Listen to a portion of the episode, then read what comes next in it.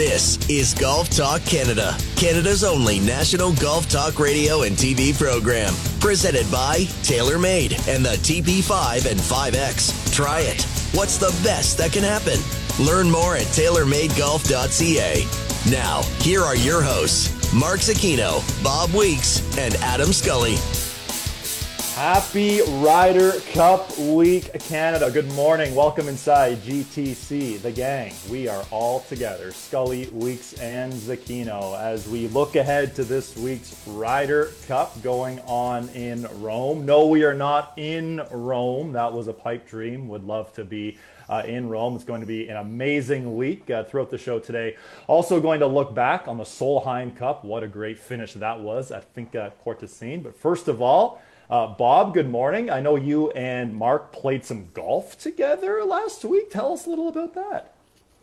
We uh, we did. We played Friday up at uh, the beautiful Wooden Sticks Golf Club, and took our friends from uh, Golf Ontario, or well, they took us, or we took them. I don't know. We played together and had a nice day with Nick Taylor and Kyle uh, and everybody who was how many? No, Kyle. He only played how many? He only he got nine, nine with us. He he had to get right. going, but uh, but you, myself, That's and Nick, right. we got all eighteen in Bob.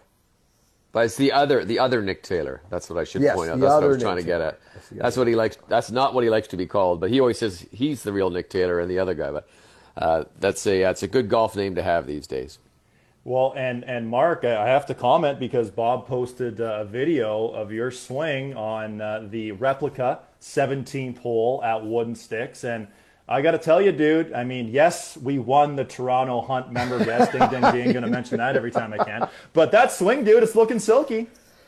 Yeah, uh, we made two there. Uh, stuffed it in there and actually made the putt. It was feast or fa- famine. It was. Uh, bur- I was all over the place. I was either making birdies or, or, or bogeys. There was very little consistency, but we had a good time. Course was in good shape. Um, yeah, it was fun. It was good to. I haven't been up there in in quite some time, so it was good to get up And there how and play. how about the ball retrieval guys that we saw there? So they were they were pulling the balls out of the pond. It was very interesting. They had two vehicles. One both had winches on them, and they dragged this little rolling tube, or I don't know what you call it, barrel that had enough spots, you know, that they would fill in with golf balls, and they were going back and forth and back and forth. And that, when we left, they were doing the 17th hole, and I just cannot imagine how many balls they pulled out of there. One of them was mine, by the way, because I ended up dunking mine in the drink, two in the drink actually. Well, uh, before we go to news and headlines, Bob, not sure if you remember, we actually played Wooden Sticks about a year ago, last October. It was us with uh, Jamie Rydell wearing shorts. It was about four degrees Celsius, and Kara Wagland. And you know my golf game. I think I'm the first person in the single digit uh, level to ever miss the fairway on both both the 10th and the 18th hole at Wooden Sticks, which replicates 1 and 18. But, Bob, if you remember, I actually hit my tee shot on 18 over the green. I'm not sure if you That's right, you that. did. It was in the parking lot afterwards, the cart parking lot. You were Yes. you got to dial it back sometimes. You don't know your own Yeah. strength. Yeah, sometimes. But I, I love wooden sticks. Hopefully, get the chance to go out there uh, a little later this season because I mean, we here here in the GTA, it's been probably the greatest September we've ever had with uh, 20 and Celsius uh, really uh, throughout the month. But today, since it is our Ryder Cup preview show, our first of the week, we're back in prime time tomorrow evening uh, across the TSN network as well on Wednesday too. Spe- a couple of special Ryder Cup segments, an all-time Ryder Cup edition of Winners Weird and What, a Ryder Cup edition of our TSN Edge picks, where we're each going to pick one player from the U.S., one player from Team Europe, who we think is going to have the most points for their respective nation. Plus, we're going to learn all about the new TaylorMade line of putters with Patrick Baxter from TaylorMade. Before we get to all that, let's start things off with some news and some headlines. News and headlines are brought to you by Sandbagger Hard Seltzer. Sandbagger. Everybody knows one. Okay, so before we get to the Ryder Cup, a huge event this past weekend in the world of golf in beautiful Spain at the Solheim Cup at Finca Cortesin. Of course, I had a chance to play there. We spoke all about that last week when we had our uh, GTC Spanish Travel Adventure special a couple of years ago. But Europe Well, they retain the cup. Yes, it was tied at 14 14. There was a whole hoopla on social media. Well, did they actually win? Yes, they only needed 14 points to retain the cup. But, Bob, overall, just how exciting uh, was this finish? I mean, it was it was great. I just couldn't believe the, uh, you know, when you when you go back and look at the the ebbs and flows of this overall event, it's pretty amazing because the U.S. started off four nothing, right? Uh, in the opening round. And usually you don't see that sort of a big catch up. But when they went into Sunday, they were all tied at eight all. And, uh, and that's what I, I thought it was great. I thought, you know, some was fitting for uh, Carlota Ciganda to uh, clinch the tie. I thought it was great for Caroline Hedwall. I don't know if you saw what she did, but she was two down with six to play and ended winning. She won like what five birdies in a row or four birdies in a row. It was amazing. So I thought it was it was great to watch. It was uh, coverage could have been a little better, but a little cleaner. But I thought overall um, it was entertaining. It was more entertaining than I was expecting, and I got to admit that. Mark, for you, uh, how much of it did you, did you catch? I was in and out all week. It's funny. On Friday, Bob's like, "Did you see America this morning? Like, basically wax some sweep." I'm like, "No." And then, literally three hours later, Bob like looks at his phone or says to me, "We're on the golf course." Well, it's almost tied. It's within one. So, like to Bob's point, it was you know it was up and down. It was really hard to get a, a, grasp on who was going to walk away with the cup. So I think it was very fitting that it ended in a tie. I think it, at the end of the day, it kind of landed where it should because that's how it felt. One time, it, once it swung one way, it kind of swung the other way. Did I see on Saturday morning, and maybe this was throughout the, because I didn't really catch a lot of the start of the broadcast. I caught a lot of the end of the broadcast. And I saw Saturday morning was one of the first early parts of the broadcast I saw. Did I see an opening par four drivable to start the matches? And I was like, I was scratching my head at first, going, this is bizarre.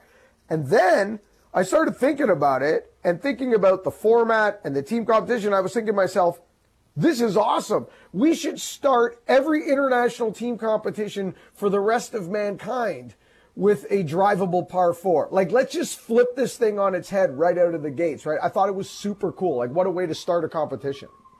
And, and, I believe the course was rerouted because, if I'm not mistaken, at least when we played two years ago, the first hole was actually the fourth hole, like like they did. All right, I've done you know last year Quail Hollow, Liberty National for the Presidents Cup a couple of years ago, where they completely uh, rerouted the golf course just uh, for more match play and such. And, and it's really, uh, there's a number of drivable par fours on the second nine, too. It, it's a really cool course. Bob, like you mentioned, perhaps the coverage wasn't outstanding because some of the views there in Andalucia are simply spectacular. So definitely recommend go out and, and check out uh, that Spanish region. Now, uh, there was some uh, interesting uh, back and forth between Lexi Thompson and a reporter after Friday afternoon's four ball session where Lexi Thompson was chipping for Eagle, and that chip might have hit a hair of the hosel. Some would call it a shank, and the ball went skyrocketing off the green. And this led to probably one of the more awkward exchanges we've seen in quite some time. Now, we've seen, as we'll get to in three dubs, sometimes the awkward exchanges in the media press room uh, after some matches at the Ryder Cup. We've seen that in the past. But Bob, what did you make of the whole Lexi Thompson, Alex Miceli uh, back and forth? Uh, listen, Alex is a guy I know very well. He's a guy who's not afraid to ask the difficult questions, and I think that was a legitimate question to ask. She was in a you know very interesting point in the match, and she shanked it. I mean, that's basically what she did. And so he asked her just about you know what he was tr- what she was trying to do and what had ended up happening. And rather than just sort of own it and say, oh, yeah, you know, like that wasn't my best effort at that time, uh, something along those lines, instead, you know, she said, I'd, I'd choose not to answer that. Now, by saying that, she basically is answering it. So I think Alex got, and all the other media people got the quote that they really wanted anyway. So, but it was kind of, um, I don't know, it was kind of awkward. And I wonder, I, I often thought to, I thought to myself afterwards, I wonder if it was a single, if she was just playing not in a team competition, regular LPGA Tour event, would she have answered any differently? I wonder how she would have handled that. But that was a that was a big miss for the team. Uh, and Stacy Lewis, you know, backed her up afterwards, tried to protect her and stuff. But I just think lots of people have shanks Ian Poulter has shanks. You know, a lot of people they own it. Justin Thomas has shanks. He owns it. You know, so just make fun of it, and it's uh, you know say, whoops, you know that that happened. It wasn't what I was trying to do, and it would have been so much easier. It happens to the best of everyone. You know, Webb Simpson, 2012 Ryder Cup, same thing happened too on a par three. The ball went virtually directly right. But Mark, I mean, for the rest of the week, Lexi Thompson did play a lot of great golf too. But this was just sort of a strange exchange, wasn't it? Yeah, I was going to say, you know, I kind of agree with Bob in the sense that, you know, hey, it, it, it, he had the right to ask ask the question. She, I don't think she played it correctly. To your point, just just own it and and be done with it all that being said though wow she played great the rest of the way you know and you gotta you gotta give her hats off to her for that because you just never know how you're going to react to something like that and then just that interaction and then the energy you carry throughout the rest of the way and how you know how your team uh, reacts to it etc she she quickly put that to bed with her golf clubs she let her actions uh, do the talking so good for her um, this event's been full of awkward exchanges over the years, hasn't it? I mean, very much so. Maybe, maybe at times even more awkward and uncomfortable to the Ryder Cup. But I guess that's what international competition's about. And the, I would say this, guys. The one thing I did love, it's it's it's twofold, and I think Stacy Lewis uh, kind of hinted towards this.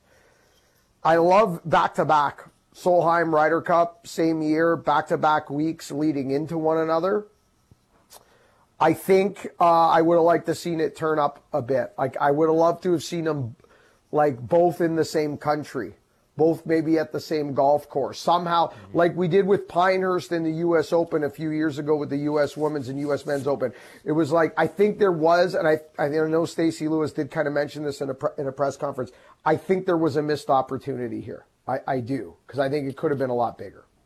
Yeah, that was that 2014 U.S. Open where Martin Kaymer won by eight, and then Michelle Wie won her U.S. Women's Open the next weekend. You know, there's talk all about the golf course and how it can withstand that sort of thing. And there are reports too coming out of Finca Cortesin how you know there was they were running out of food halfway through. They was completely oversold in terms of spectators. It was it is a very hard golf course to walk. There were shuttles from some tee boxes to some fairways. But what I do know Fear not, because the Solheim Cup is actually back next year. So the, the Europeans retain the Solheim Cup. It's actually back next year, 2024, back to back years, Robert Trent Jones Golf Club in Gainesville, Virginia. Looking forward to That's a beauty. That is an awesome golf you course. You played there, Mark? Oh, yeah, a couple times. One of my absolute favorites. And of course, hosted the uh, inaugural President's Cup.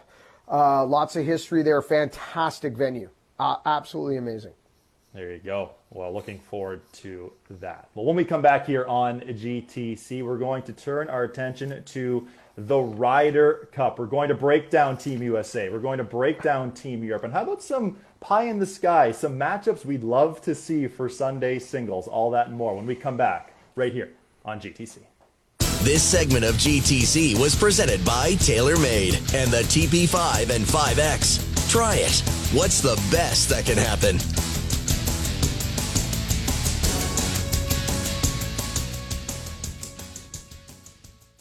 This is Golf Talk Canada, presented by TaylorMade. This segment of GTC is brought to you by Caddy Time, the Uber like app that allows golfers across Canada to find affordable, qualified caddies to any round.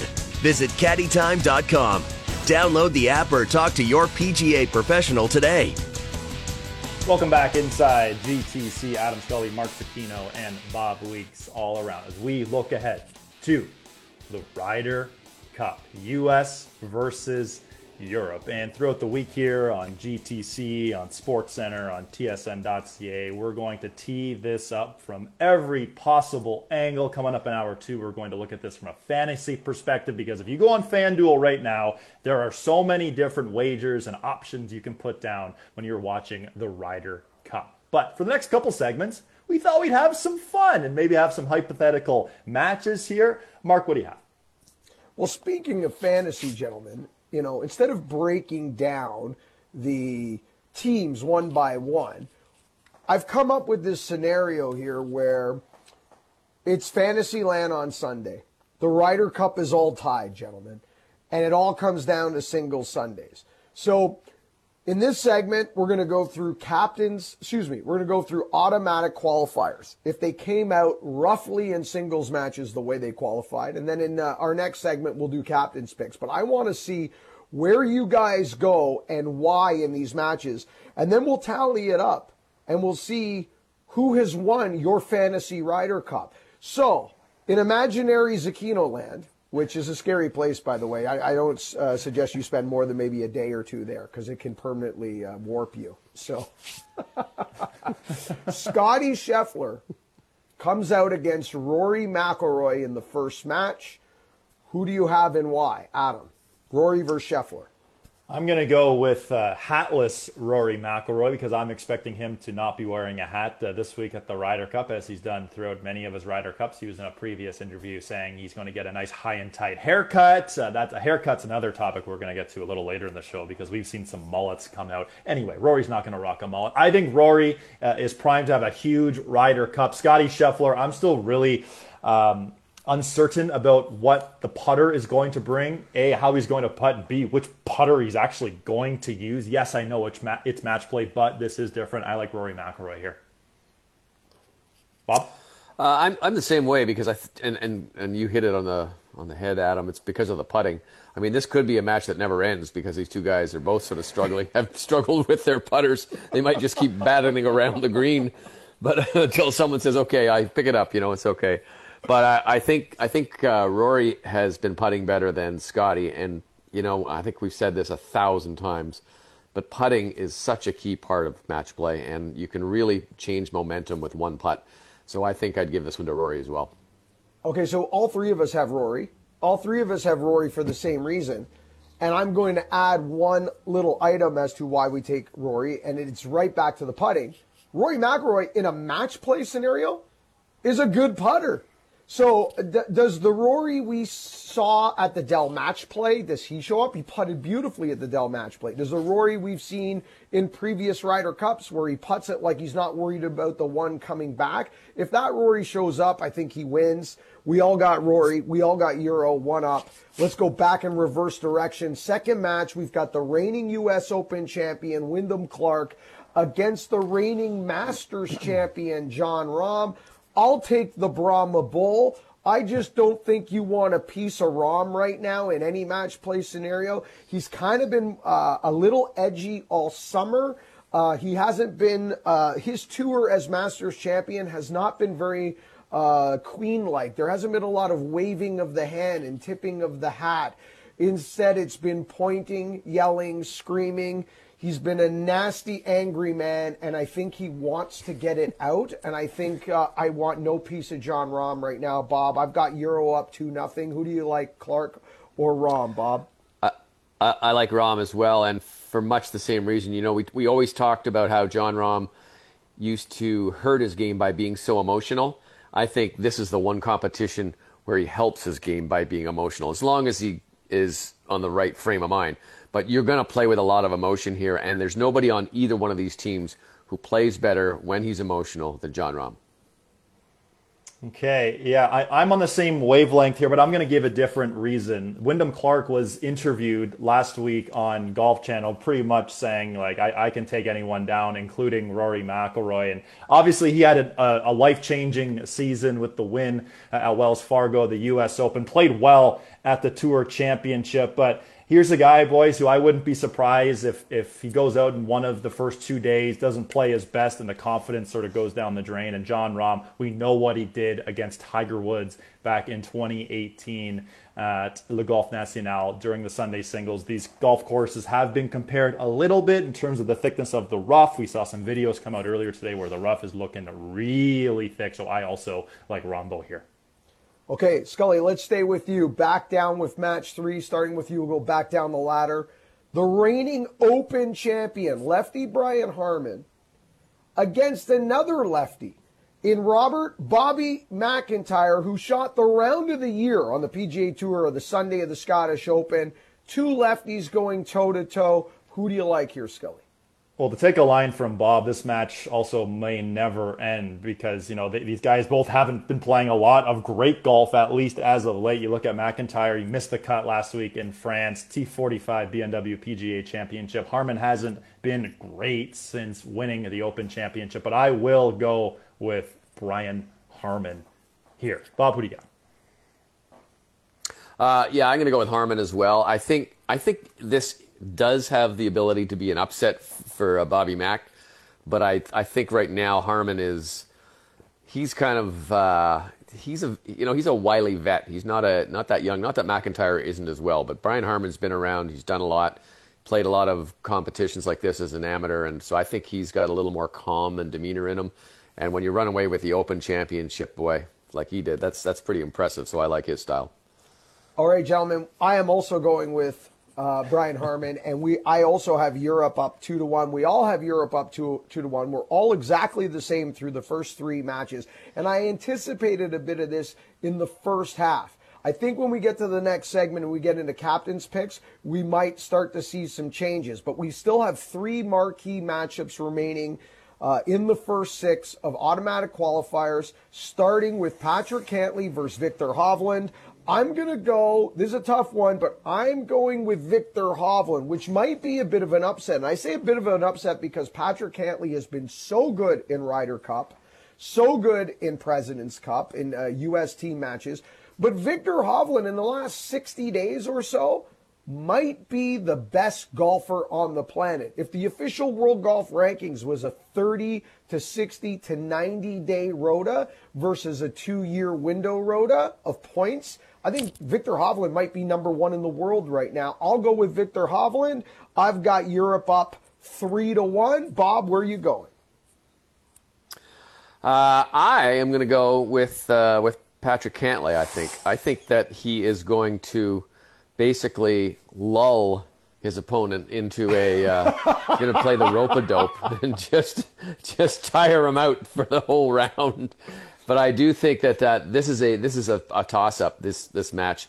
It could come down to a half, but I, I think Patrick Cantlay has shown how well he plays in this competition before, this style of competition, and I, I just like that that knowing what his record's like and how he's been doing in this uh, both Ryder Cup and President's Cup. Yeah, I think this is going to be a battle uh, right to the end in terms of who has the most gas left in the tank. I'm expecting both of these guys to play all four of the first sessions, both 36 holes Friday and uh, Saturday. But uh, I think that Viktor Hovland is going to take this match. So I, I like Hovland there. All right, Adam and I have Europe up three to one. Bob has it two all. We have two matches left. If the automatic qualifiers all line up, it's Max Homa against Tyrrell Hatton. Okay, this one, this has the makings of pumping pumping crowds up or Tyrrell Hatton leading in the strokes gain entertainment uh, category throughout the week. I'm going to go with Max Homa here, and I, I, think his game is really well suited, really for any golf course, but he puts it really well, and I, I think he can be on more of an even keel than Tyrrell Hatton, who we know can sort of lose his marbles really whenever. So I will go with Max Homa. Bob, who do you like? I, am going to go with Tyrrell Hatton here. I, I like Tyrrell Hatton. I think he's pumped up for this, and I think that uh, you know he's played some pretty solid golf the last six months or six weeks, I should say, of the. Uh, PGA Tour season, and he's had some really solid finishes. And again, you know, he is, yes, a very passionate golfer, and he can get a little bit temperamental. But if he gets off to a good start, that could work in his favor as well. I'm also going to go with Hatton. I think he's, again, I think uh, Rahm, Hatton, I think those guys, Shane Lowry to a certain extent, the emotional guys on that European team are going to use this European pro crowd. And I think those uh, emotions that sometimes get them, to your point, Bob, are actually going to work in their favor this time, which means I've got Europe up four to one. You guys have Europe up three two. Last match before we go to break, guys. Fitzpatrick versus Schauffele. I'm going to give this one to Schauffele. I think he's just deadly in in team format, and I think the U.S. tightens it up a bit. I got Europe up four to two after the first six matches. Bob, Schauffele, or Fitzpatrick? I, am going to go Schaff. I think he's had a better year than, than Fitzpatrick has, so I would uh, put this one as a notch in the U.S. calendar or the U.S. side. Me too. I, I like Xander Schauffele here. As you guys will find out later in the show, I am high on Xander Schauffele for this week. I'm expecting to place a lot of good golf, a lot of golf, period, and I think he'll uh, continue that uh, throughout this week as well. All right, let's do it here. Uh, we got Bob uh, three three, Adam three three, Mark four two, and and Adam. I'll just toss it on the other side. We'll do captain's picks. Six matches. And where does Bob and Adam put the cup at the end of Sunday? We will find out. This is GTC. This segment of GTC, presented by TaylorMade, was brought to you by Caddy Time, the Uber like app that allows golfers across Canada to add affordable, qualified caddies to any round.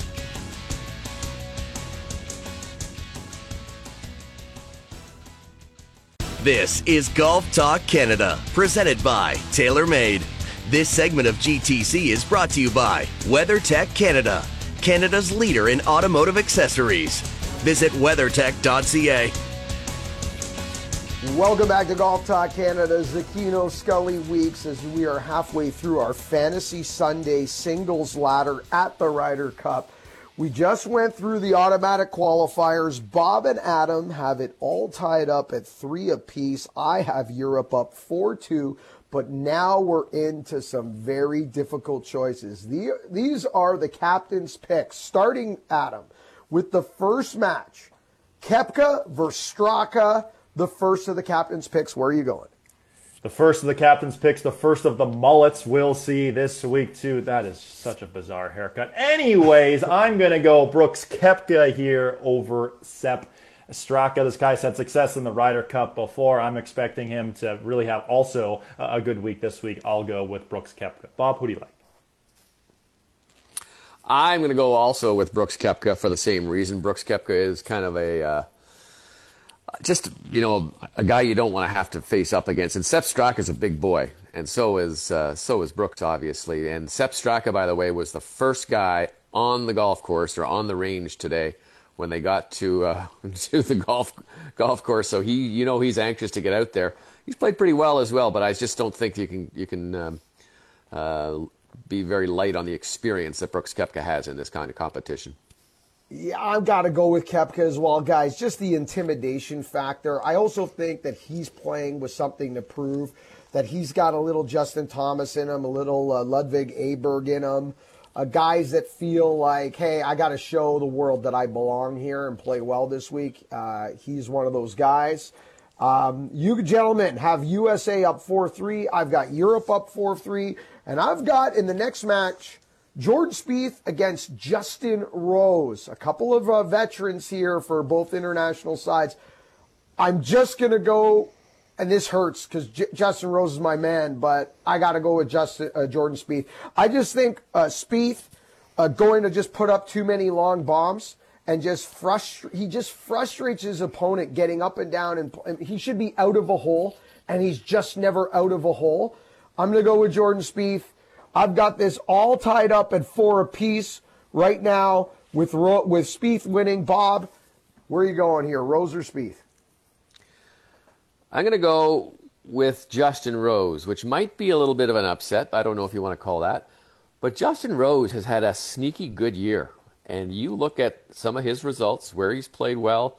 Uh, I just think, and, and being a wily veteran as well, he's not going to get frazzled by as you described, Mark, with you know the, the ups and downs and the, the miracle recovery. So I think he's going to be he's a, an absolutely perfect guy to take on a short game wizard like Spieth.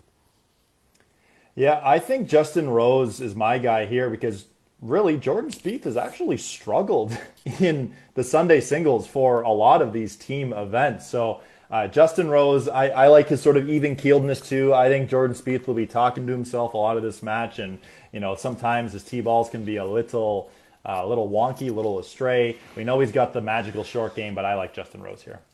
Well, even though we all have very different picks, we all have this tied up at four apiece, gentlemen. Now we took different paths to get here, but it is four all right now.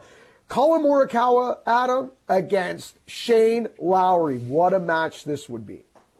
This This is a big one. Now we, we saw the the big emphatic celebration from Shane Lowry after winning a match in 2021, where he was actually almost embarrassed at how loudly he screamed when he shook Harris English and Tony Finau's hand after at, at Whistling Straits. Uh, but I, I, like Collin Morikawa here. He had a really good Ryder Cup debut a couple of years ago. Uh, yes, he was partnering with Dustin Johnson, who obviously isn't playing uh, this week, but I, I like Collin Morikawa over Shane Lowry in this one. Bob, who do you like? Uh, I like Collin Morikawa here too. I think that uh, you know one of the things that the, um, the European team is going to try and do with this course setup is take the short game away from the United States. And so if you're talking about having to hit longer irons into greens, I don't know if there's anybody better in the game right now than there is with Collin Morikawa when he's hitting him when he's hitting him well, and he's a great medium to long iron player. So I think that's the advantage he's got. Gentlemen, I'm going the other way. You have America up 5 4. I've got Europe up 5 4 because I'm just going with the emotion here. I, I, think, technically speaking, the way Bob broke it down is exactly right. I think it makes more sense. But I'm going with the uh, intangibles you can't chart. And Shane Lowry is going to be one of those firecrackers for this team. I've got Europe up 5 4. Okay, guys, we only a few minutes left here. We only got three matches left. Tommy Fleetwood versus Rickie Fowler. This is where Europe starts to take control of this for me. I called the upset last November that Europe was going to win the Ryder Cup on European soil, and I'm sticking with it. Fleetwood over Fowler. I've got Europe up 6 4 with only two matches left. Bob, Fleetwood versus Fowler. Uh, I like Fleetwood on this one. He's just played too well this year. I don't think that uh, that as well as Rickie has played with his comeback, I, I just think Fleetwood's uh, going to take this one with, with, I won't say relative ease, but comfortable. Let's just say that. I'm expecting a barrage of birdies in this one, boys, because Tommy Fleetwood could have really won a, a, number of times this season, but faltered with the flat stick on the weekend. I'm expecting match play a little tighter, and we saw uh, some great chants, including Tommy Fleetwood's name, Tommy, Tommy, Tommy. I'm expecting more of that this week uh, at uh, in Rome. So you both got Fleetwood. It's 5 5 for you, gentlemen, with two matches left. I've already awarded Europe the, the Ryder Cup. Well, not technically. It could finish in a half. there is still two matches left here. So I will not award Europe the cup as of yet officially. I, you, gentlemen, could go either way. Adam, the penultimate match, Sam Burns, Nicolai Højgaard, the reigning Dell Match Play World Champion. That's right. And the second mullet wearer of the United States. He also got USA shaved into the side of his head. The barber could have perhaps done a better job shaving the USA. It almost looked like VSA. Anyways, uh, I will take Sam Burns. Uh, he's he's a great putter. Uh, you mentioned the match play. Yes, he hasn't played a lot of great golf throughout uh, the summer. Now that we're in the fall, but I, I like Sam Burns here to get it done. Bob, who do you like? Yeah, I'm going with Sam Burns as well for that putter. That hot putter that he has is just so good. And of course, as you said, winning the match play. So I'm liking him. I'm also going to go with Sam Burns, gentlemen. So I've got it 6 5 Europe. You gentlemen have it 6 5 Team USA. And it is now down to the anchor match. It is the Wunderkid, Ludvig Aberg, against Justin Thomas. Uh, Aberg needs to win this match for Europe to win the cup. A tie and Team USA will retain the cup. So, by that notion, even with the uh, well, right now for you guys, USA is retaining the cup because even if Aberg wins, it's six six for you gentlemen. So I'm going with Ludvig Aberg over Justin Thomas. I've got Europe with the outright victory here, winning by two points. They win the Ryder Cup by a full two points, winning Sunday singles 7 5. All right, Bob, Adam, let's start with you, Bob. Who do you like here? It's Thomas versus Aberg. Does the U.S. win or do they just retain? Uh, I'm going with Aberg because I think that Aberg is going to be one of the sneaky, impressive performers of this Ryder Cup. I think he at the when this Ryder Cup is over, if people don't know who Lucas Aberg is now, they will definitely know him because he's going to play like Lucas Aberg, Bieberg, Seberg, Dberg. He's got the whole alphabet right in front of him that he is just going to walk through this and, and be so impressive, in my opinion. All right, Adam. So, Bob, I have it 7 5 on Sunday singles. Europe wins. Bob's got it 6 6. Europe retains on an Aberg point in the anchor match with a 6 6 draw on Sunday singles. Where are you at, Scully? Okay, this is I, have got to do some some contemplating here because you guys know me. I've been fully aboard the Justin Thomas chugga chugga choo choo train throughout this uh, this run here leading up to the, the Ryder Cup. But I, I really do think Ludvig Aberg is also going to you know potentially play with a guy like Rory throughout uh, some of the, the team sessions and carry him forward, similar to what Thomas Pieters did with Rory back in 2016. But yes, this is singles. I think Justin Thomas might be a little wiped out by this. I think we might see him scream, come on, and maybe a couple of expletives here and there. He might be out of voice. He might be just out of gas, so to speak. So I'm going with Ludvig Aberg. This is shocking, gents. I'll tell you why it's shocking. Because out of the three of us, not one of us has Team USA, the reigning uh, champions, winning this competition. Bob and Adam have USA retaining in a tie on you on foreign soil, and I've got Europe winning outright on Europe so, European soil. So before we wrap this, Adam, and send it to break, because I know we got Jim Furyk coming next. I got to ask you guys: Is a U.S. team retention of Ryder Cup is that a victory, considering it's been 30 years? Like in your minds, would they be happy with that? They are the defending champs. They have not won the the Ryder Cup on European soil in 30 years. If they are to retain, if the scenario that Bob and Adam have on paper right now in our fantasy Sundays comes to fruition, is that a victory for Team USA? I mean, I certainly think it is. And when we're doing this show one week from right now, and all the Team USA wakes up and their Whoop recovery scores are about 1% from having so much champagne in their eyes, I, I think the US is going to take this uh, as a victory for sure. They haven't done this since 1993. I still think it's a victory. Bob, what do you think? Yeah, I think I think you uh, a tie is as good as a win. I think in certain cases, right? I mean, for for them, we saw what happened with the European team with the Solheim Cup so I think they, hey, we didn't. It's it's almost a case of maybe we didn't win, but we didn't lose. Mark, uh, Mark before you sign off, what do you think? I'm with. I guess. Uh, yeah, I think if uh, they who he who holds the cup is still the champ, right? End yeah. of story. So there you go. Well, it's uh, we can't wait uh, for this, the Ryder Cup. Uh, it's it's my favorite tournament to watch. we'll we'll get a little, little later in the show. We'll get into our plans of how we're actually going to watch this thing. Whether you're going to set alarm, maybe stay up. We'll get into that a little later in the show because it's on early in the morning. When we come back here on GTC, a couple weeks ago, Bob was in Montreal for the President's Cup tee up, which is now less than a year away. Bob spoke with Jim Furyk, teeing up the President's Cup, and also some talk on the Ryder Cup. All that more coming up right here on GTC. This segment of GTC presented by TaylorMade was brought to you by WeatherTech Canada, Canada's leader in automotive accessories. This is Golf Talk Canada, presented by TaylorMade. This segment of GTC is brought to you by Play Golf Myrtle Beach, home to 80 great courses, 60 miles of sandy shores, endless dining and entertainment. Visit playgolfmyrtlebeach.com to start planning your golf trip today.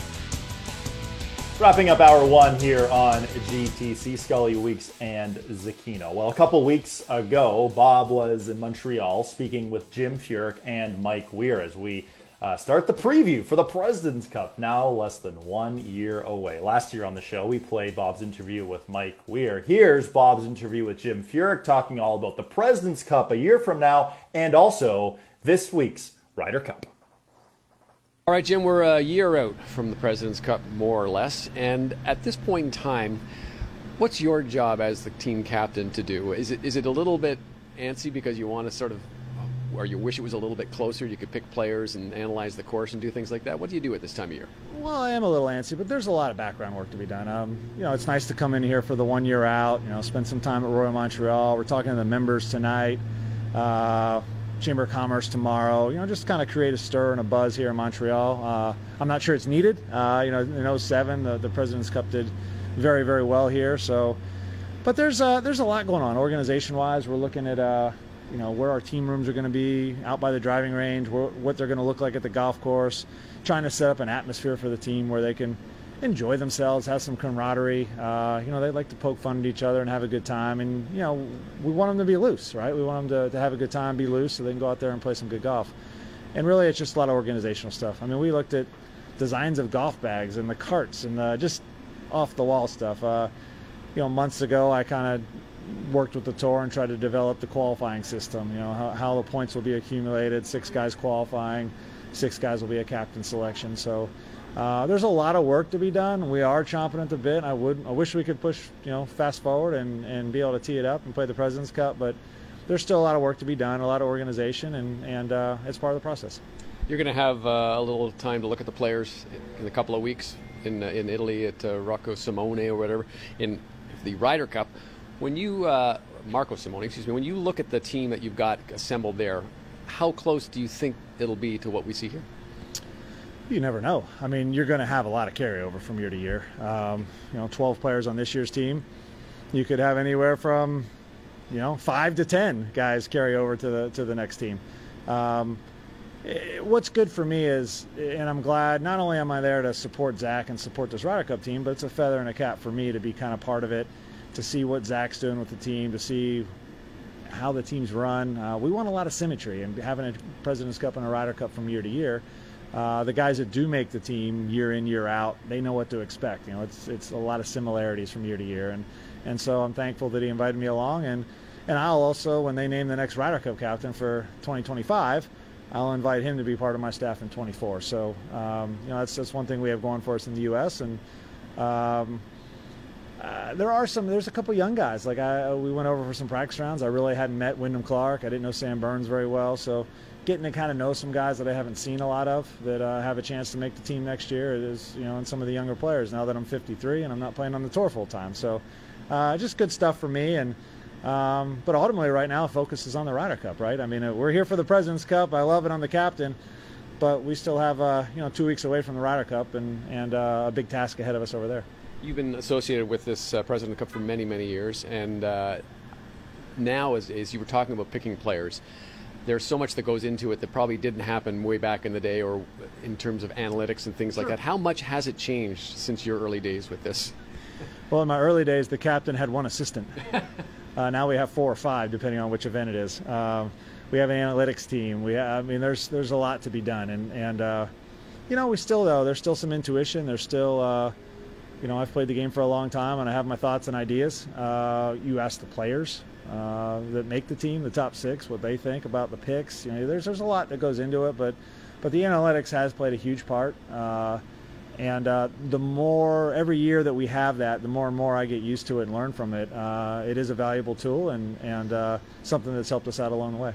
Americans have dominated this cup. In fact, I think you were one of the early days you were on the one time that the Americans did lose. Thanks for reminding me. exactly, exactly. Nice but but but is is it is it sort of easy to look at that and say, oh, the Americans are dominating, but they've been a lot closer in the last sure. three or four editions, correct? Is this sure. something that is getting to be a bigger event and a more meaningful event?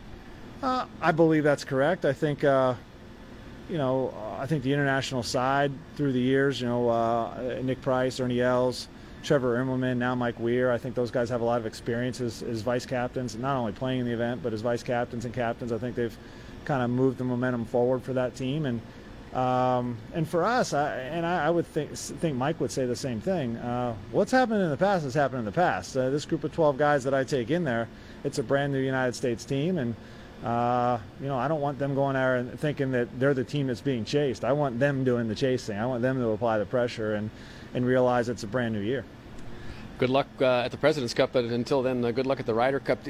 Give us, give us a pick. What's going to happen at the Ryder Cup? I mean, you're obviously a little biased, but give us what's going to happen over at the Ryder Cup. I'm a little biased. a lot you think biased, a little biased? Um, it's it's a great event. It's an exciting event. I think that uh, you know the Euros will definitely try to set the golf course up where it favors them. I've seen it. It's uh, it's an interesting golf course. Um, you know, I, I, like our team. I have a lot of confidence in our 12. I'm not going to go out there and make any bold predictions that we're going to win um, or, or, anything like that. Uh, no bulletin board material, but I really have a lot of confidence in our team. The guys uh, have kind of really bought into cat, what Captain Zach has been saying, and and uh, they seem to get along really well. So, uh, you know what? In order for us to take the next step as a team on that side, we have to win on foreign soil. It's been 30 years, so. I don't want to hear about how we're the favorites and all that crap again. Uh, you know, they're the favorites. We've got to go win there, and we have to win the Ryder Cup. And and uh, I like this team. I think we have a good chance to do it, but uh, we're going to face a really strong team. As always, thanks for your time. Thanks, appreciate it. Weeksy with Jim Furyk. You know, before we sign off and tee up hour two, when the U.S. had their initial scouting mission over to Marco Simone, they held a, a team dinner and they posted a photo on social media. And did you guys see the shirt that Jim Furyk had on for that dinner back in the 99 Ryder Cup. Mark, I'm sorry, but like how how how do you I want my question to you is what shirt do you think lost to that shirt where the designers were like, "You know what? This is what we're going to go with today." I believe that someone still had that to drag out, but this is going to come up in Winners Weird and What in our all-time three dub Ryder Cup edition because I mean, that has to be the worst shirt in the history of international team competition, maybe of any sport. It's absolutely hideous. We'll, we'll, get into this a little deeper. The fact that he still had it and was able to wear it, like, mm. and it's still Bob fit for you. Yeah. There's a lot of guys on, who are uh, of Jim Furyk's vintage who might be in a little bit of a different weight class, but yeah, that was. Uh, that was really something to bring that one out. I'll tell you that much. And uh, I will say though that the was it the last Ryder Cup they were selling them again, so you could yeah. you could actually buy them in the pro shop. So I mean it's uh, it's uh, or in the souvenir tent. So I don't know. They're they're so bad that they're good. I guess is the way you look at it. Yeah, nowadays the outfits are a little more. I'm not sure if you can call them muted with red, white, and blue, but I, I, I just don't see the the brown and beige combo really working whether you're golfing or just walking outdoors in life so you know who knows maybe we'll see some bizarre outfits uh, come uh, sunday at the ryder cup okay when we come back we're going to make our tsn edge picks for the Ryder Cup, the TF Hour 2, also our all time Ryder Cup edition of 3 Dub, and we'll learn about TaylorMade's newest line of putters. All that more coming up when we come back right here, GTC. This segment of GTC, presented by TaylorMade, was brought to you by Play Golf Myrtle Beach, the golf capital of the world. Thank you for listening to Hour 1 of GTC. Don't forget to follow us on Twitter and Instagram at Golf Talk Canada. For show archives, podcasts, and all things GTC, visit golftalkcanada.com. And don't miss Golf Talk Canada Television weekly on the TSN Television Network.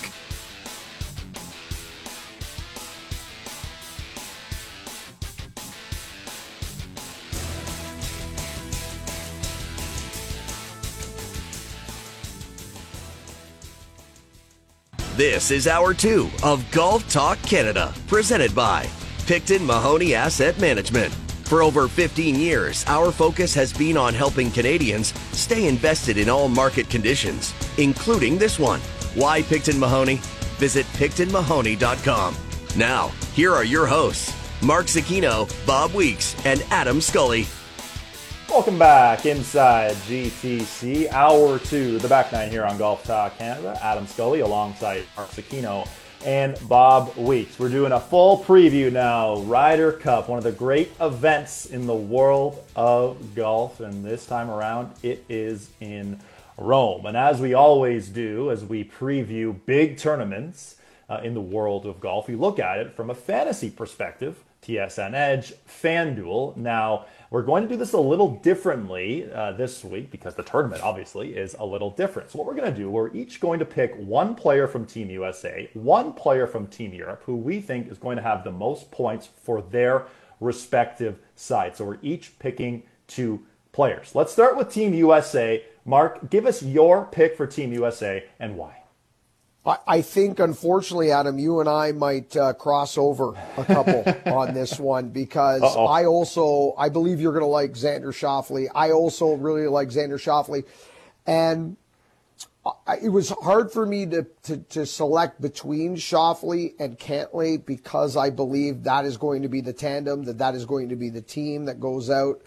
Uh, together, they are very difficult to beat as a team in either format and I gave the edge to Schauffele because I just prefer prefer Xander in singles come Sunday. Uh, and I'll go with Xander Schauffele, but I think him and Patrick Cantlay are going to do some major damage on Friday and Saturday for Team USA as, as heavy point getters, and I'll give the nod to Xander on the Sunday singles. So I'll go with Xander Schauffele. He's proven it in several international team matches in the in the last few years. Schauffele's my guy for uh, the red, white, and blue. And on FanDuel right now, he has the second shortest odds, tied actually with, with Patrick Cantlay to have the most points for Team USA at plus 600. So still uh, some value there. Bob, for you, when you're looking at Team USA, who's the player you think is going to have the most points? I am going for Brooks Koepka. Now we've talked about him a number of times over the uh, over the morning so far, but I honestly think that a, like Mark said earlier, he does have a little bit to prove, being the lone live guy. But two, you know, when he gets on a roll, when he gets up, he just does not have a reverse gear. He does not go backwards. And I think that he can be intimidating if he depending on who he's playing against. Uh, if we see a performance like we saw at the PGA Championship this year, and you know the fact that we don't see him week in and week out, we don't really know where his game is, and I think that can be kind of a good thing you sort of sneak your way into the Ryder Cup, and maybe they don't know what to expect from you. So I, I really like Brooks Koepka's chances. Big Bad Brooks plus 650 right now on FanDuel, the fourth shortest odds for all of Team USA. Uh, for me, I'm going also with Xander Schauffele. This guy's just been a match play machine, nine and four overall for Team USA across both uh, the U.S. and President's Cup in his career. Perfect 5 and 0 in foursomes, too. We know how challenging that format is. And like you mentioned, Mark, expecting him to play a lot with Patrick Cantlay, probably in both foursomes and four ball. And hey, if it wasn't for Viktor Hovland, we'd be talking about the FedEx Cup champion here because this guy was just unbelievable at East Lake. So Xander Schauffele, also uh, my Team USA selection, plus 600 for the X Men. Bob, for you, looking at Team Europe, lots of different great options here. Who do you like? I was torn between two of them, and uh, I think because of some value, I'm going to go with Sepp Straka. How about off, wow. off the board, right?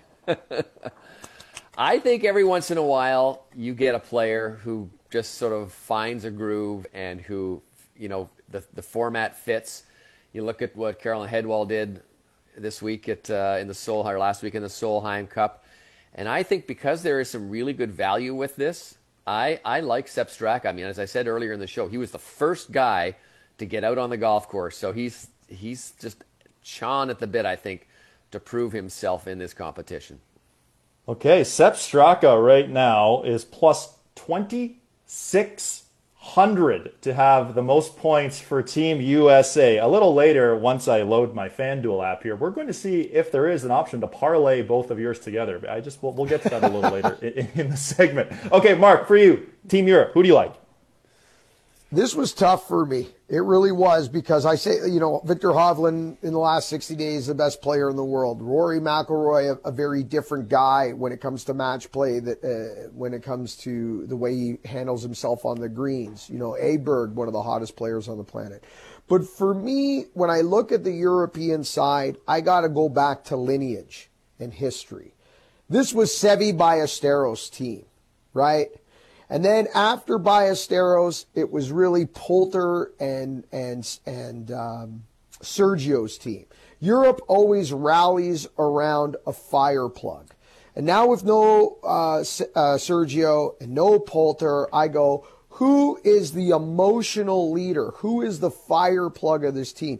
Who is going to be that sandpaper that Ian Poulter has been uh, historically for the last you know, 15 years? And the answer for me, guys, is Toro Furioso. The Raging Bull Jon Rahm mm. is the only guy that can be that nasty in your as as emotional as Rory can get, he's still too likable to be that guy.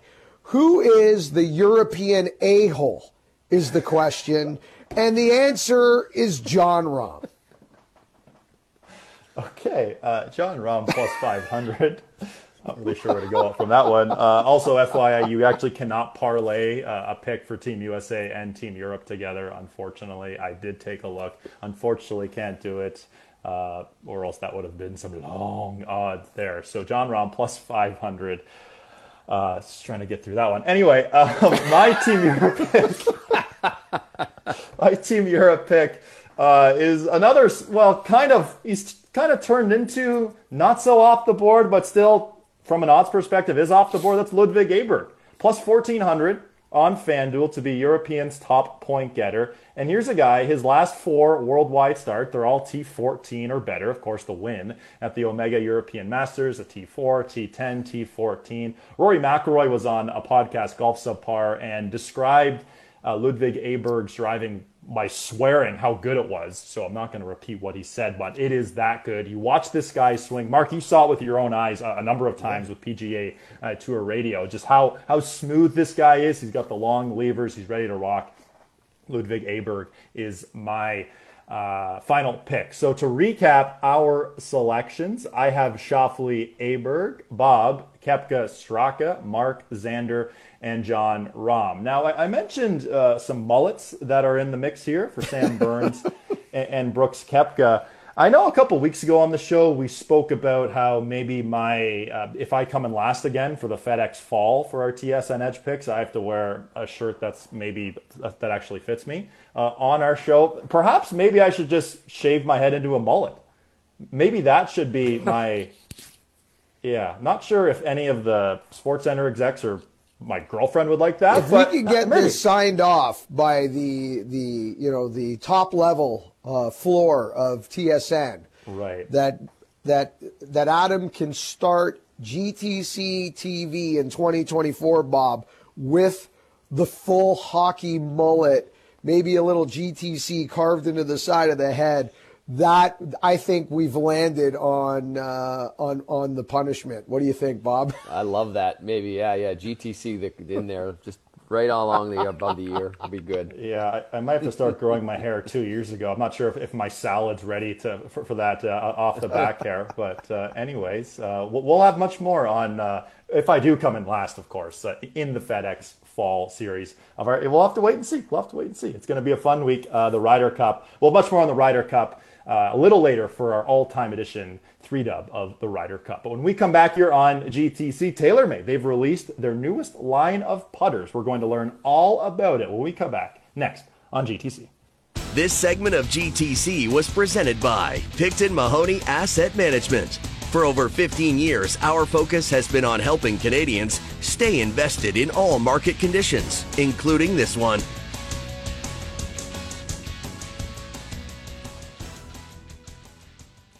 This is Golf Talk Canada, presented by Picton Mahoney Asset Management.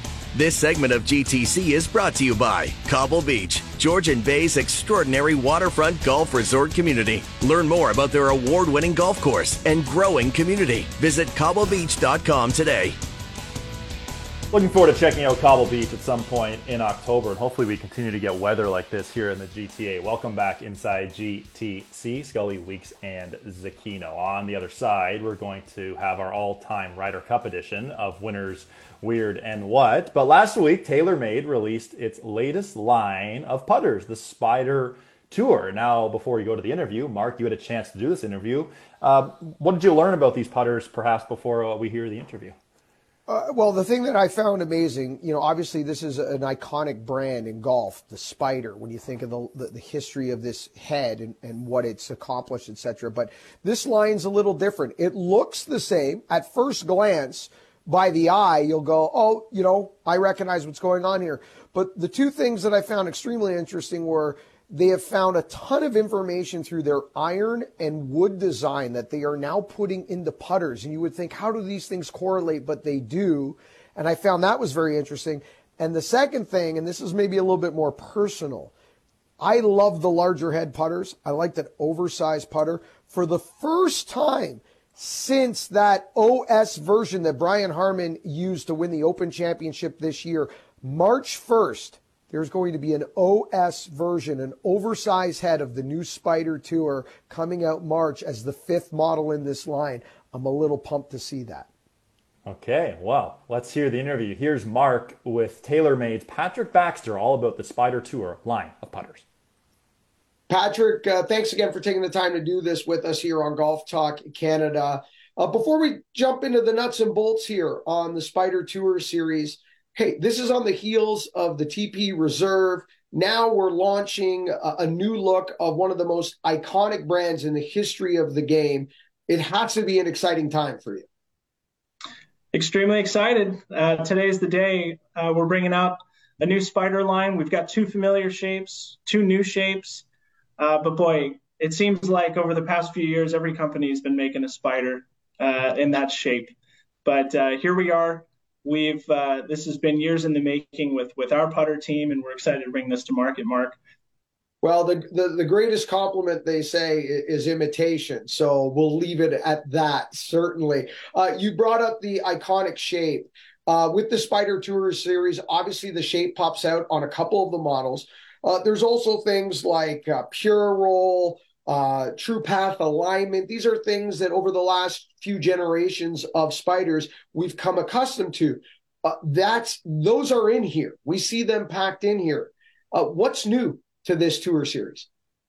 Mark, there's a like every product, uh, we take it apart, we dissect it, uh, we take tour feedback, and we we we come to market with a club that's going to work for you know players on tour and players like us. Uh, the spider really started, I think, when we showed Jason Day that red spider. We were up on the green at Riviera. This was a time when Jason Day was was reaching number one in the world, and he, as we bring lots of players into our kingdom here in Carlsbad, and we get lots of great players. No one rolls the rock better than Jason Day, and it had a lot to do with the pure. It had a lot to do with how that shape of spider provides a boxier look that gave them a, a, really way where he could just set it down on the ground and and and the, the putter almost swings itself. It has those those high MOI properties with the weight drug all the way back out with those movable weights. So there's a lot a lot of new um, technology under the hood here with Spider. Uh, first off, we took uh, with working with our irons team, we are using a one piece construction for all these models. And that is uh, taking a technology that we use in our irons called thin wall undercuts. So, what we have in this new spider franchise is a one piece material, and it is thinned out in areas where we're able to push weight to the extremities. And we're also using our TaylorMade swing weighting system weights that are you can find them in our drivers. We've been using those TSS weights in our drivers, and we're placing those weights in each one of those uh, Spider models in different positions. So you'll see the kind of jet engines in the back with the spider Tour, and you'll see in the spider X that those weights are placed uh, further back. And then the newer models, you'll see that those TSS weights are further forward. And they're all giving different CG properties, different levels of stability, um, and, and they're all going to swing a little differently.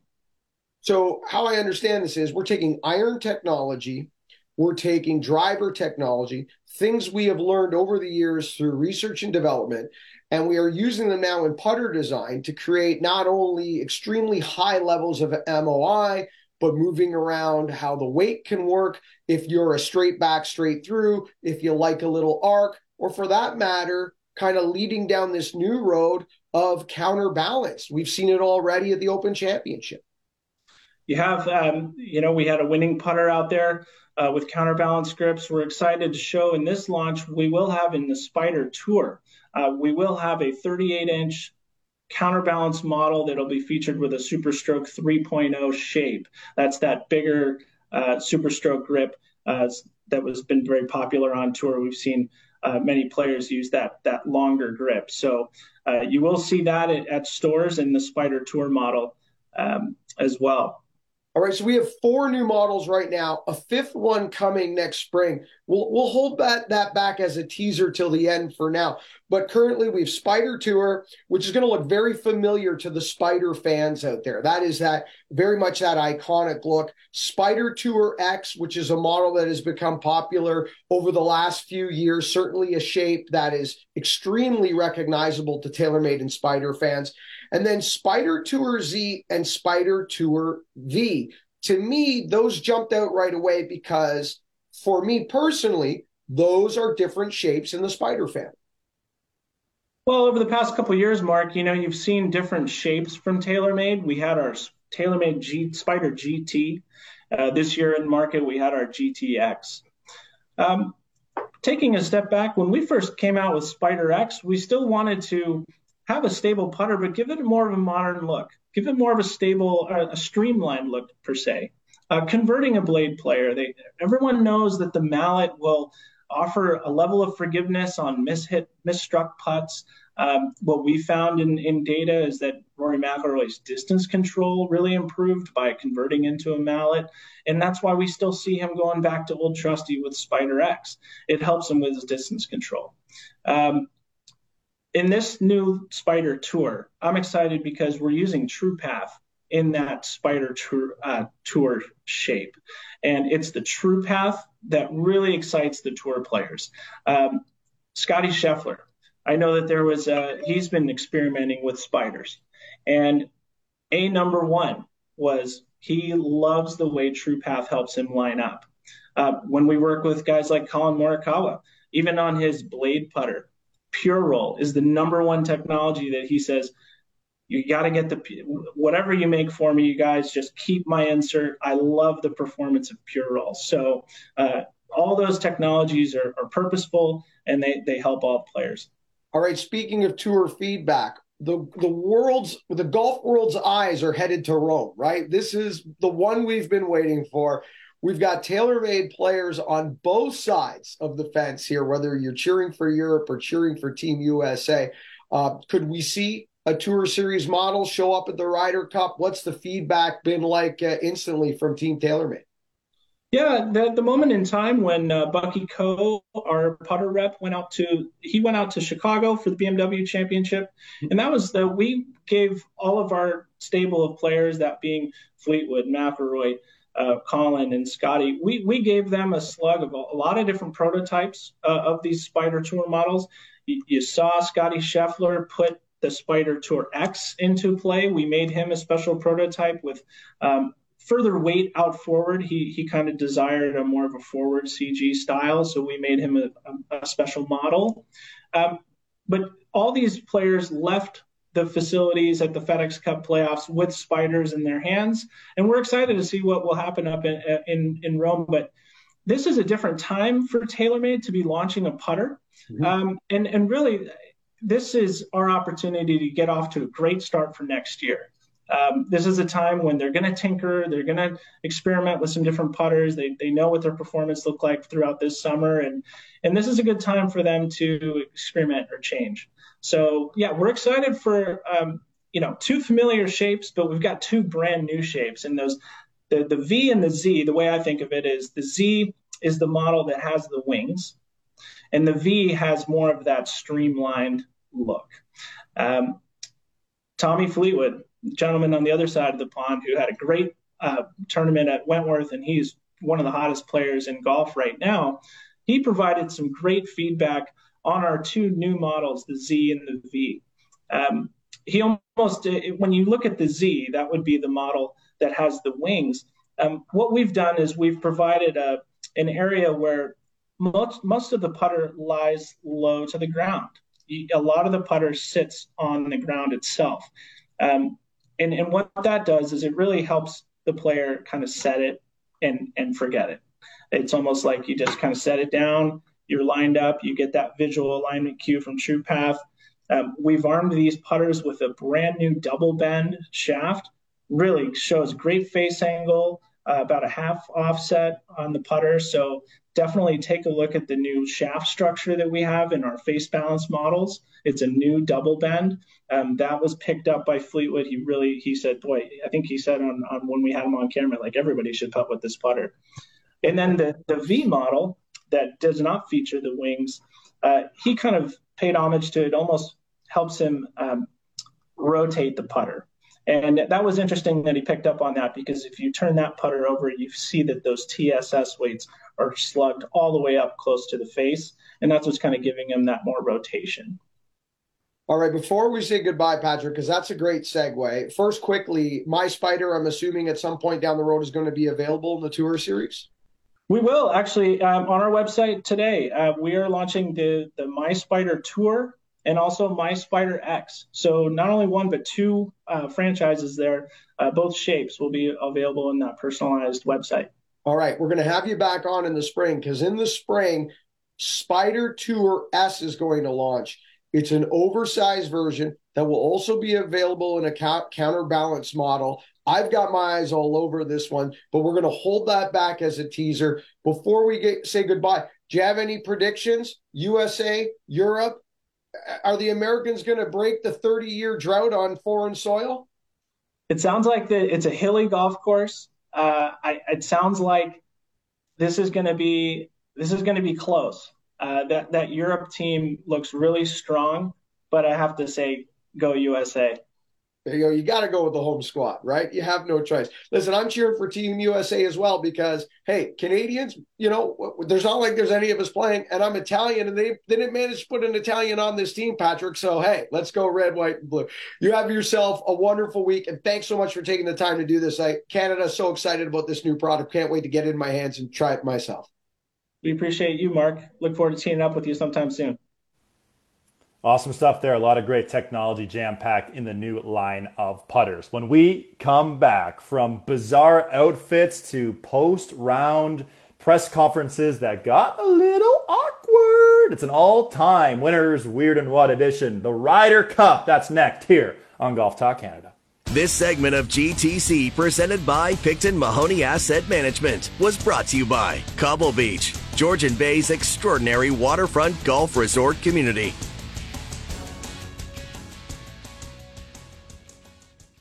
This is Golf Talk Canada, presented by Picton Mahoney Asset Management. This segment of GTC is brought to you by Cadillac. Experience Cadillac. Join one of our agents for a personalized virtual live tour of Cadillac SUVs, sedans, and EVs. Book your tour at cadillac.ca slash live. Welcome back inside GTC. Well, throughout the history of the Ryder Cup, we have seen some bizarre, some wonky, some epic celebrations, some crazy moments. And we thought, well, since it's Ryder Cup week, we should do an all time Ryder Cup edition of Winners, Weird, and What. Kick off the proceedings. Bob, the tee is yours. So, so what do I do? Just aim for the pond? No, you're not supposed to hit it into the water. But you hit it into the water. I know I hit it into the water. Well, why do they even have water if you're not supposed to hit it there? Because it's fun! We're having fun! Ah! Look, it went further than your ball.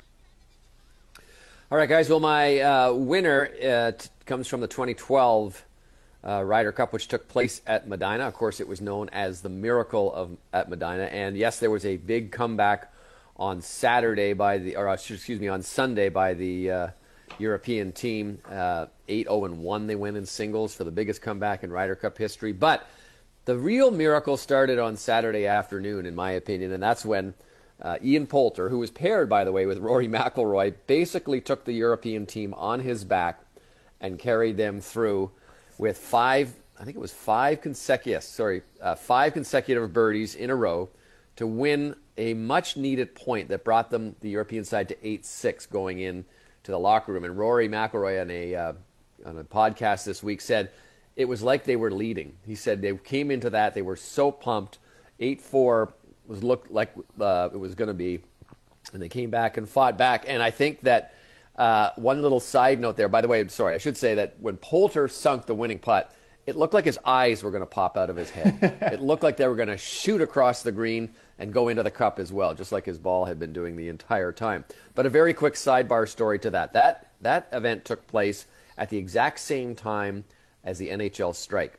And so there were a few NHL players hanging around, and uh, we were uh, we started befriending them. And was there was Joffrey Lupul and Scottie Upshall and Shane O'Brien, kind of the uh, Legion of Doom guys, and um, they had a little different name in the last word there. But anyway, they. Um, they, they were on the golf course and we were on a golf cart. We had a golf cart and it was very hard to see.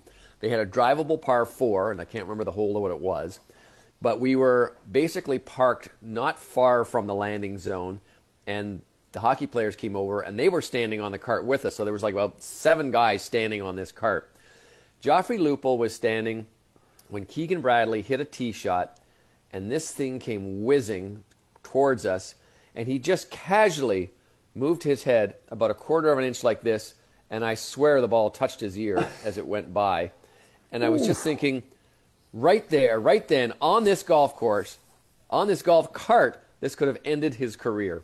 But it just could have knocked him right off you know, with a, uh, a head bang. And anyway, that was my wild and uh, winning story because thankfully uh, he didn't get uh, he didn't get punctured. But uh, really, when you go back and look at what Ian Poulter did, that was a, an amazing performance. My weird this week was, and my weird has my weird and my and my what are kind of combined, but the weird was Boo Weekly. First of all, how did Boo Weekly get on the get on the Ryder Cup team? I mean, he was a good player, but I don't remember him being that good of a player. But he got on it, and at one point, you remember that he hit a tee shot, and then for some unknown reason, took his driver, put it between his legs, and started galloping like a horse down the fairway, slapping his own ass as he went, going along to everyone's kind of I don't know if it was Oh. confusion or laughter, but it was the weirdest thing that I've ever seen at a Ryder Cup. And uh, there were a lot of good, a lot of weird things that happened in Boo's career, but um, that was certainly the weirdest one that I have ever witnessed. And, And and a couple years ago, category- I was going to say, Bob, Go remember when Harry Higgs did that too at the WM Phoenix Open? exactly. Trying to trying to recall that. Well, Harry, at least Boo didn't take his shirt off. That's I do true. remember one time at the uh, U.S. Open at Oakland Hills a number of years ago. We were exiting the golf course, and right where we were exiting, Boo Weekly had apparently rented a house. And uh, as we were walking past, he was out on the backyard barbecuing in his underwear. Oh, Um, that's the only Why other not? Boo Weekly story I can tell you. but the other one took place. The next one took place with another guy who was kind of a a guy that I forgot was on the Ryder Cup team, and that's Jeff Overton. He was playing paired with Bubba Watson, and he hit a shot that landed on the green and spun back into the hole, and he yelled out, "Boom, baby!" To which Bubba Watson right. yelled out, yeah, yelled out, "Boom, baby! Boom, baby!" about three or four times, and he became known for that phrase, "Boom, baby." But another guy who kind of just drifted off. I don't know. And my what is like whatever became of Jeff Overton. I don't remember. Wow. He is. Uh, I think he might be on the Corn Ferry tour, playing down in the minor leagues. But there's a guy who rose up to the heights and fell just as quickly. Yeah, and, and, And, he's uh, a guy. He's a guy too who he's actually back playing now. I know he had some injuries, but he's back, sort of making his way up. Jeff Overton is, but I mean that boom baby, come on! Check out YouTube. Uh, we're going to be airing this on our Golf Talk Canada television special.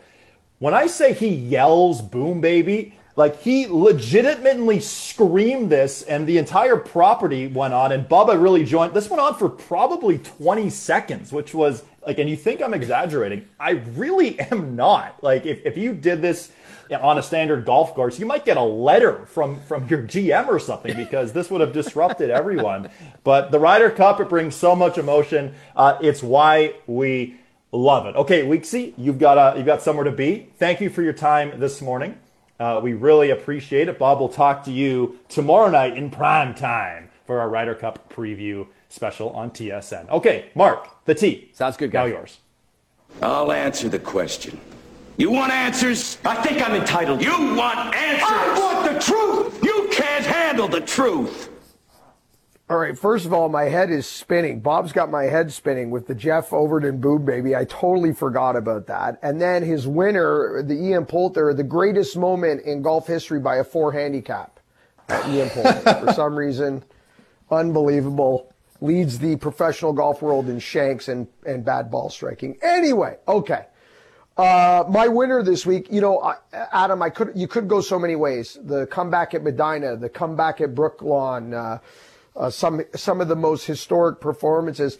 But it got my mind working in a different direction as to how we have arrived here uh, in 2023 at a Ryder Cup and and how the whole sports world gets excited about the Ryder Cup. And many people will go back to Jack Nicklaus and Jack Nicklaus, who said we need to include continental Europe, not just Great Britain, uh, to equal the playing field. And without that decision by Nicklaus, we probably aren't here right now if they didn't include, think of what happened in the 80s with Bernhard Langer and Seve Ballesteros and all these great European players. But part of that is Tony Jacklin. And he's my winner because that's a name that doesn't get enough credit. It doesn't get thrown out there enough in modern day Ryder Cup discussion. Tony Jacklin obviously remembered for the great concession with the match between him and Jack Nicklaus in Sunday singles. But Tony Jacklin went on to become the captain of that European Ryder Cup team for basically the entire decade of the 80s uh, into the 90s. And it was Tony Jacklin who won that that Ryder Cup finally as the captain in 1985 or over Lee Trevino. And he was the one that, that went back to America in 87, eventually over to the war by the shore in 91. Tony Jacklin, to put it in maple leaf language, you know, when Doug Gilmour returned some respect to the blue and white organization in the early 90s after after just over a decade of just being basement dweller laughing stocks, it was Tony Jacklin that gave respect to that European Ryder Cup team as the captain. And Adam, I'm just saying, without Tony Jacklin at the helm of that team, now obviously he had Faldo, Ballesteros, Langer, he had a great team, but without Tony Jacklin making that team believe that they could win, I don't know if we're here right now. I know it's it's crazy to think how history has worked out and what this event has turned into, but it's such a good point. This goes way way back my weird is, and this kind of just goes to, you know, let's not forget, you know, Phil Mickelson has a, such a bizarre history with this game, and, and obviously in the last two years it has turned much darker, uh, let's just say, than previous. But let's go back to 2004. The whole Tiger Phil experiment in the Ryder Cup with Hal Sutton. At the time, these guys just did not get along at all. Number one and two in the world, completely gagging it at the Ryder Cup. And to make this even more interesting, uh, as legend goes, Scully, uh, Phil Mickelson taking a large bucket of money from Callaway just several days before the Ryder Cup to get him out, allegedly, out of a huge gambling debt back in those days in Vegas. Uh, he was a Titleist staff player at the time. He dropped his Titleist gear uh, just days before the Ryder Cup uh, switching to Callaway, putting his Callaway equipment in. Nothing wrong with Callaway equipment. I'm not saying that, but you don't just make a, an equipment change and, and days before the Ryder Cup and never testing them in competition. Completely gagged it, hit it all over the ballpark. Just more bizarre history with uh, Phil Mickelson, whose kind of history with this event, I would suggest, Adam, is over. I, I, would think so too. And, and Phil's going, going to come up as my weird as well. But do you remember when Phil brought up that tournament in 20, uh, 2004 again back in 2016? And he sort of threw Hal Sutton under the bus, talking about how when Tiger and Phil were paired together and they hadn't really prepared at all, and Phil went to another golf course or another side of the range and took about you know a couple dozen of Tiger's golf balls to try to play them because we know Tiger played a very different golf ball, especially uh, back then. But Phil Mickelson, just uh, one of the most bizarre characters we've seen in the history of golf. And my what? Very quickly, we brought this up. You brought this up off the top with Jim Furyk uh, wearing this, bringing this jersey back. I mean, the '99 Sunday Singles U.S. Ryder Cup team shirt. If go back, Google it. If you haven't seen it, if you're too young to remember the Ryder Cup in '99, possibly the most. Hor- in fact, I would suggest to you that nine editions of the Vancouver Canucks hockey jerseys are better than the U.S. Ryder Cup. I would wear the Canucks Circuit 90s. I would go uh, Hartford Whalers Cooperalls. I would go uh, California Golden Seals. I'm trying to pick the worst jerseys in all of team sport. I will wear every Houston Astros from the Oh, they 80s. got- yeah. all better. The Pittsburgh Pirates ball cap from the 70s, which was a flat top, looked like they were train conductors. I would wear all of it before wearing the 1999 U.S. Ryder Cup team shirt. Adam, the tea is yours. 348. oh man, that is sweet. Can add the Arizona Diamondbacks, Major League Baseball, to that list where like they've Yes. got black and teal and like it's like a maroony purple color. Like how do the, they just don't go together? Come on, Who on. signs off on this stuff, right, Scott? Yeah, exactly. Anyway, okay, my winner this week goes to arguably the greatest stretch of golf on a Sunday singles maybe we'll ever see, and that goes to 2016. Rory McIlroy against maybe we can call him formerly known as Patrick, uh, formerly known as Captain America. Patrick Reed, where they were going mono e mono. The day before, Rory McIlroy made a putt and bowed to the crowd. So Patrick Reed, what did he do? He made a putt and bowed to the crowd. Rory McIlroy on the par three eighth hole sunk a 50 footer, and it, it legitimately looked like his head was going to fall off his body. He was basically shaking. It was one of the craziest things I've ever seen. You know, shouting, "I can't hear you! I can't hear you!" And what did Reed do? He poured in a 25 footer and just wagged his uh, finger. That was a, a wild, bizarre front nine. They were both totally out of steam by the second nine. There, the back nine. A lot of really bad golf was actually played on that back nine, but that front nine. Rory v. Reed will go down as one of the great Ryder Cup matches we will ever, ever see. Okay, my weird also goes to one Phil Mickelson. So in 2014, Tom Watson was named as the U.S. Ryder Cup captain, and there was a lot going on with Team USA. Tiger Woods wasn't healthy. Uh, this was a time when Billy Horschel won the last two FedEx Cup events to win the FedEx Cup. This was before the captain's picks. Uh, the, the format of them had changed. No Billy Horschel, uh, no Dustin Johnson for other reasons uh, as well that year. Tom Watson, kind of a random pick to, to come in. He was the captain back in, in 93. Anyway, let's just say it didn't go well for the U.S. And after, during the press conference, uh, Phil Mickelson was asked about, you know, comparing 2008 at Valhalla when Boo Weekly was riding the bull, amongst other things, and winning uh, that week. You know, what went right that week that we didn't do this week for Team USA? And Phil goes on to talk about how you know, back in 2008, Captain Paul Azinger got us all involved in the process, whether the captain's picks, the pod system, that sort of thing. Tom Watson, you know, was asked about this right after, and he said, "Oh, that's not really my philosophy." And then Phil totally throws Tom Watson under the bus, saying that we weren't involved with much of anything on this team, and the awkward looks, the kicks under the table that must have been going on. Uh, Mark, do you remember that press conference? I mean, we've had some crazy press conferences in Ryder Cups over the years and some really fun moments as well. But this has to be like one of the most cringe-worthy uh, press post post Ryder Cup uh, press room moments in the history of the of all of all of golf. It was cringeworthy. Um, even if you come from the camp that Mickelson had.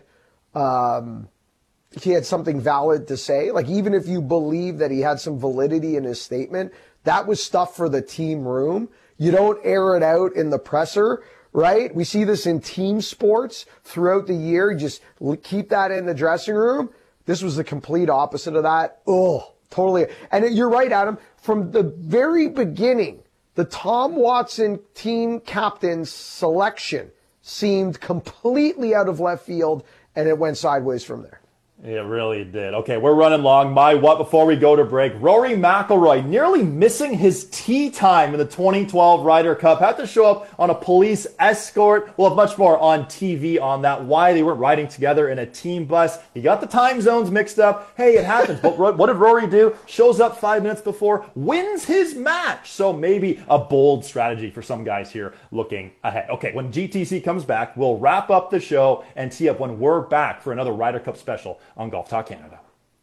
This segment of GTC, presented by Picton Mahoney Asset Management, was brought to you by Cadillac. Cadillac. Experience Cadillac. Join one of our agents for a personalized virtual live tour of Cadillac SUVs, sedans, and EVs.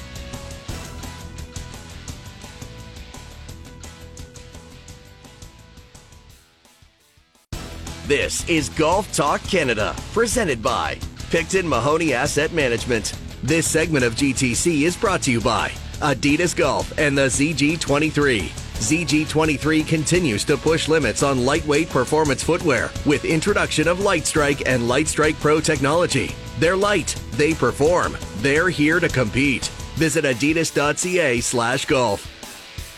All right, can't wait for the Ryder Cup, our next preview show tomorrow night, 10 p.m. on TSN2. Stay tuned to our social feeds as well. We're going to announce the grand prize winner of 20 weeks of TaylorMade, worth well over $10,000. And Mark, this is our last of our two hour Monday radio shows.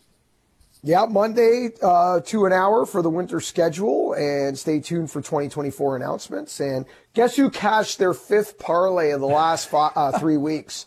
Niners to cover, Bills to cover, Dolphins to cover. Cha-ching! NFL season is being kind to me so far. We'll get our creative minds together for a new NFL segment on GTC every Monday, perhaps at about 10:50 a.m. on TSN 1050. Didn't that ring well together? Anyway, can't wait for the Ryder Cup. We are back tomorrow night, 10 p.m. TSN2. Mark, thanks for a good show today, my friend. We will see you tomorrow night. Thanks so much for joining us this morning. And remember, the first good decision for the golf course always starts in the closet. This segment of GTC, presented by Picton Mahoney Asset Management, was brought to you by Adidas Golf and the ZG23. ZG23 continues to push limits on lightweight performance footwear with introduction of LightStrike and LightStrike Pro technology. They're light, they perform, they're here to compete. Visit adidas.ca slash golf. Thank you for listening to GTC. Don't forget to follow us on Twitter and Instagram at Golf Talk Canada. For show archives, podcasts, and all things GTC, visit golftalkcanada.com. And don't miss Golf Talk Canada Television weekly on the TSN Television Network.